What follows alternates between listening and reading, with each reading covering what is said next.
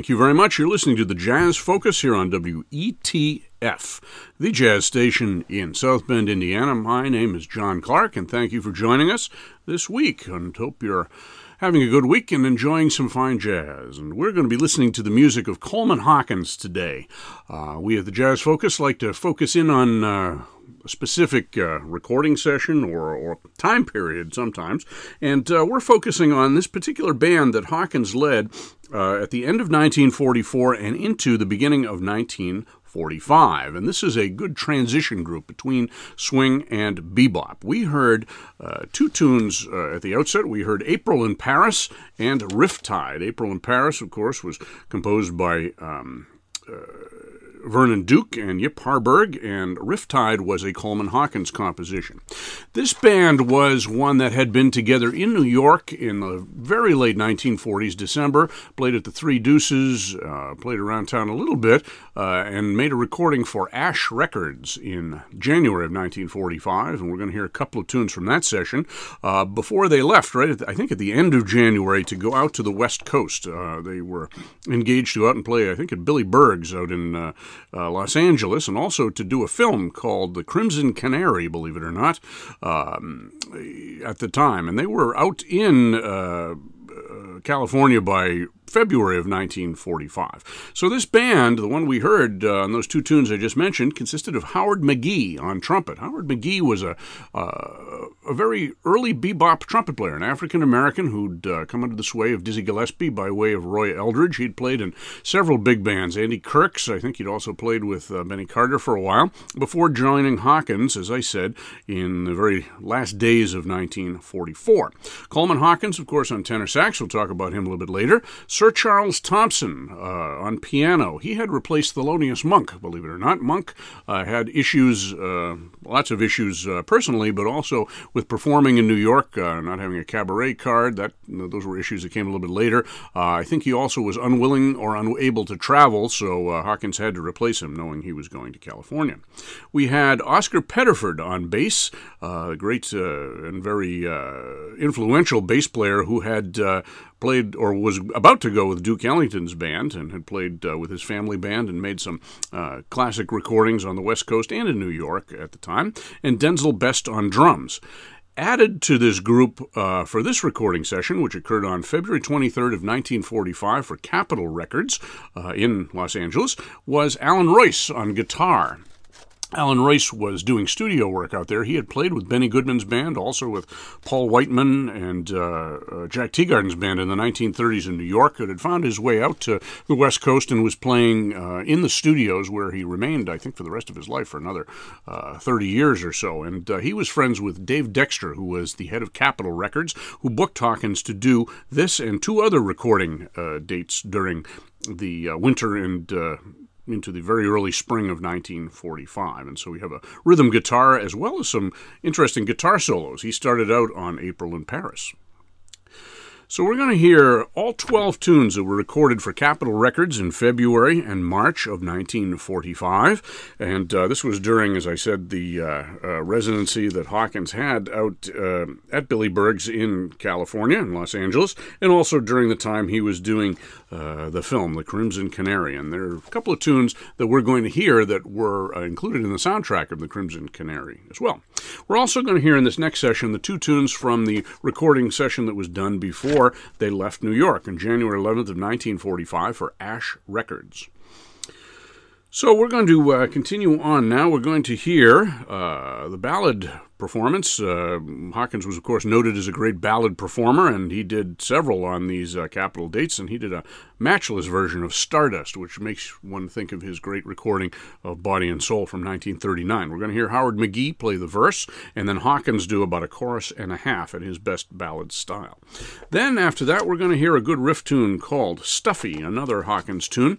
As I said, this uh, was a band that uh, was right on the uh, kind of the the, the razor's edge of swing and bebop. Hawkins was noted for being a very encouraging musician to younger musicians, and he um, himself uh, allowed his own playing to grow over the years, and uh, he was very receptive to the, the new things that were coming out of the bebop era. So after those tunes, we're going to hear two of the Asch recordings. We're going to hear a Sir Charles Thompson tune called "Sportsman's Hop," which uh, to me has some some Thelonious Monk influence as well. I think uh, Thompson was influenced by Monk. Uh, he was a player who'd been active since he was about 12. He uh, was born about 1918, so he was of the bebop generation. He lived to a ripe old age. He lived to be almost 100 years old. He had uh, moved to uh, Japan for the last 15 years of his life or so, and he died in Tokyo. So after Sportsman's Hop, we're going to hear a, uh, a, Hawkins tune called Lady's Lullaby. Actually, I take it back. That's another Sir Charles Thompson tune. So two Thompson tunes, Sportsman's Hop and uh, Lady's Lullaby. Show you some of the uh, bebop influence that was coming in to the Hawkins band at this point. The Asch recordings were a little more progressive than the Capitol recordings, which were being aimed at a more mainstream market. So after Stardust and um, Stuffy, we will hear, as I said, those two Asch tunes, uh, Sportsman's Hop and Lady's Lullaby. And then we're going to finish up with a ballad from the second Capitol uh, session from March 2nd of 1945. We're going to hear a great tune from the 1920s that uh, had a lot of legs as a ballad uh, going into the next several decades for jazz musicians. We're going to hear I'm Through with Love by Otto Kahn and uh, Matty Malneck, the violinist. So those are our five tunes for this session. We're going to hear uh, Stardust and Stuffy, followed by Sportsman's Hop and Lady's Lullaby, and then I'm Through with Love, all Coleman Hawkins and his quintet or sextet.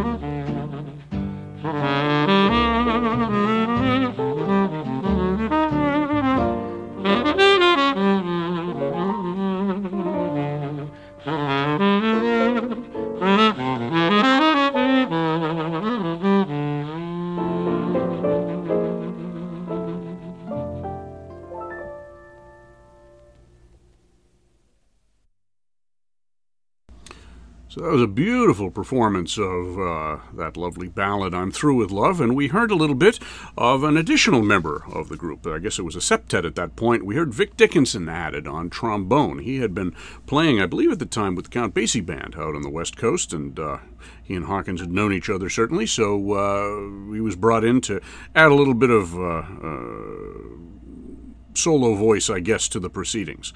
Uh, that second session uh, for Capitol, um, I believe, was the one that had quite an interesting story uh, attached to it in terms of personnel. I'll get to that in a minute, but let's mention what we heard already. So we started out with Stardust and Stuffy, the last two tunes of the February 23rd session for Capitol. Again, featuring Howard McGhee on trumpet. Some really beautiful playing on, on both tunes by him in his uh, bebop style, although he was uh, a very melodic player within that style, maybe more so than most of the bebop players.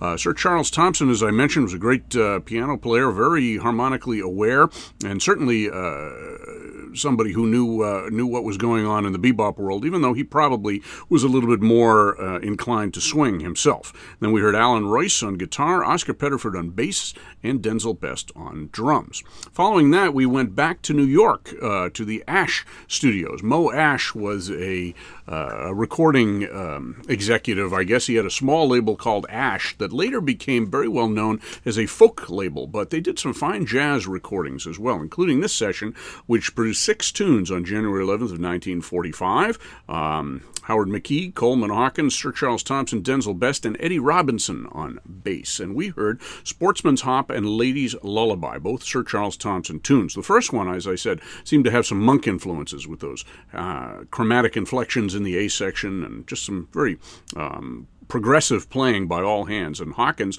showing that he was very capable of uh, standing alongside the younger musicians, generation younger. Hawkins had been born in uh, 1904 in St. Joseph, Missouri. Uh, he was well trained as a musician. Apparently, he played some cello. He uh, knew piano and chords very well, and uh, came to New York by the early 1920s. He was playing with Mamie Smith's Jazz Hounds before joining Fletcher Henderson's band in 1923, and he became a uh, charter member of the Henderson Band from 1923 till he left to go to Europe in 1934. He also did quite a few other uh, recording sessions as well, and uh, spent about five years in Europe, uh, touring around in, in France, England, and uh, Belgium, recording with a lot of different groups over there uh, before Coming back in 1939, as the war clouds started to gather on the horizon, he made that great recording with uh, his big band of uh, Body and Soul. The big band hardly featured on that. It was just the rhythm section and him for most of it, and that became one of the um, standout recordings of all jazz history. It showed that a ballad could be played uh, in jazz tempo, in a slow tempo, uh, without even referring to the melody uh, after a while. Hawkins was uh, uniquely able to play on the chords of a tune, which was something that hadn't been explored greatly except by piano players, of course. The chief influence in jazz up to that point was, of course, Louis Armstrong, who was a melodic improviser through and through. But Hawkins uh, thought more vertically than horizontally, and he uh, derived great inspiration from complicated and interesting chord changes, as we're hearing on some of these songs today. By the early 40s, he was uh, leading small groups on 52nd Street. As I said, he started using some of the younger musicians like Dizzy Gillespie and uh, uh, Howard McGhee, Thelonious Monk, uh, Oscar Pettiford even could be considered a younger musician, who were looking forward to the next era of bebop. And his uh, ears and uh, intellect were always open to new things. So by the time he went out to uh, California in early 1945, he was known as one of the most significant figures in jazz. And this group that he had uh, was a very well oiled machine. They had a great book of tunes by Hawkins and uh, Sir Charles Thompson and arrangements of pop tunes and things like that. As I said, these Capitol recordings were a little more conservative than the Asch recordings were, a lot more. Um, pop tunes and ballad performances and so forth, but uh, a few jazz tunes thrown in. The story that I alluded to earlier was that on one of these sessions, and I believe it was the second session, um, McGhee, Howard McGhee, showed up uh, under the weather, as the euphemism goes. Uh, Dave Dexter said he was either drunk or on narcotics or something, and he was non communicative and he couldn't play very well.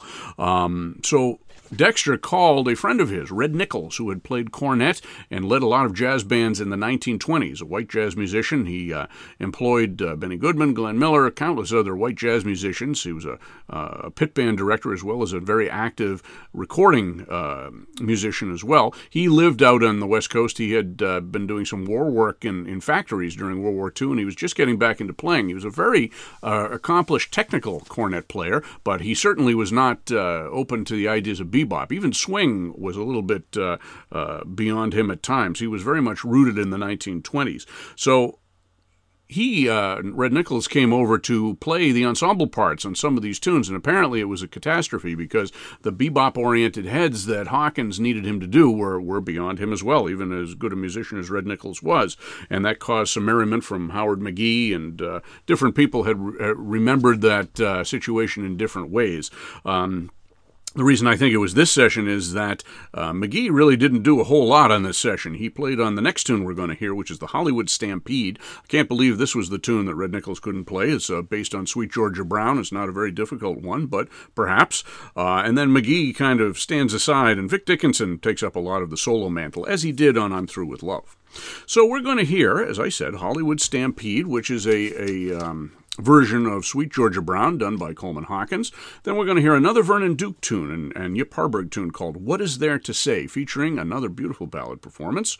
And then uh, a Harry Barris tune from about 1930 called Wrap Your Troubles in Dreams, done in a nice medium tempo. And then we're going to go on to the third session, the last session of these Capitol things, uh, March 9th of 1945.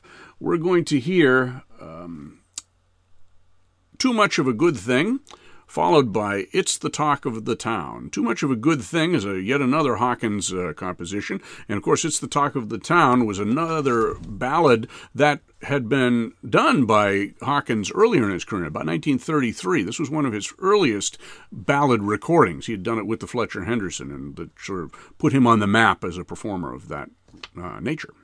So those are the tunes we're going to hear right now. We're going to hear Hollywood Stampede. What is there to say? Wrap your troubles in dreams, too much of a good thing, and it's the talk of the town.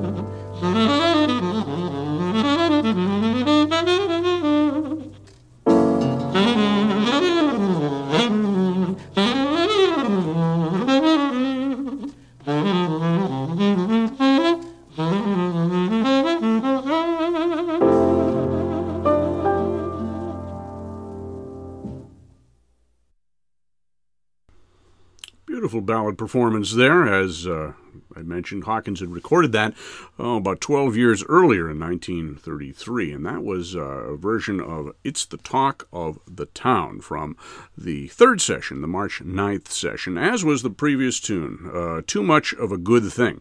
These are all riff based tunes, a lot of them based on standards. Uh, no blues in here. Hawkins was not known as a uh, very compelling or compulsive blues player, I guess. He did, uh, uh, did play them on occasion, of course, but he tended more towards sophisticated forms and pop tunes. Started out with the Hollywood Stampede, uh, that version of Sweet Georgia Brown, uh, featuring Howard McGhee and Vic Dickenson as well on trombone. And then we went to uh, What Is There to Say, mostly featuring Hawkins on that one, and then Wrap Your Troubles in Dreams, sort of a medium bounce tune, uh, a standard from the early 1930s. And uh, some good work by Sir Charles Thompson on here. Also on What Is There to Say by uh, Oscar Pettiford on bass. Pettiford was a, a really terrific bass player. He was only about 23 at the time of these sessions, even though he'd been around for quite a bit. He'd played with Charlie Barnet's band and uh, a lot of combos. He'd had a, uh, long career with his family band, which was a, a an African American vaudeville type of group, played in the minstrel. Uh, tent shows and so forth, and also on, on stage. But he became one of the best bass players in jazz. And by the 1950s, he had added cello to his, his uh, arsenal as well. Uh, he died fairly young, uh, only in about 40 or so, uh, of a disease that apparently had something to do with polio. So, fortunately, he left quite a few excellent recordings. So after Wrap Your Troubles and Dreams, as I said, we went to that third session, heard too much of a good thing, and it's the talk of the town. So we're going to uh, play two more tunes for you from this group. Uh, I was going to see if I could capture part of the soundtrack of that film, The Crimson Canary, but that's pretty easily accessible on YouTube. If you're interested, you can get on there and see what the band looked like while they played. That was the, the quintet, the uh, McGhee and Hawkins, along with Sir Charles Thompson, Oscar Pettiford, and Denzil Best, without Allan Reuss or um, uh, Vic Dickenson. But Reuss was added, as I said, for all three of these sessions. He was a friend of Dave Dexter's, and uh, he really did add quite a lot. He was a fine guitar player, and from a rhythm guitar standpoint, but also uh, could take some very compelling solos. Very, very good player. So the two tunes we're going to finish up with to round us up uh, to our uh, hour-long tribute to Coleman Hawkins and uh, his group uh, traveling out to the West Coast in uh, the late winter, early spring of 1945. We're going to hear "Someone to Watch Over Me," the great Gershwin tune, another fine ballad performance by Hawkins, and then "Bean Soup," another Coleman Hawkins tune. So, thank you very much. You're listening to WETF, uh, South Bend, Indiana, the jazz station. My name is John Clark, and this is the Jazz Focus.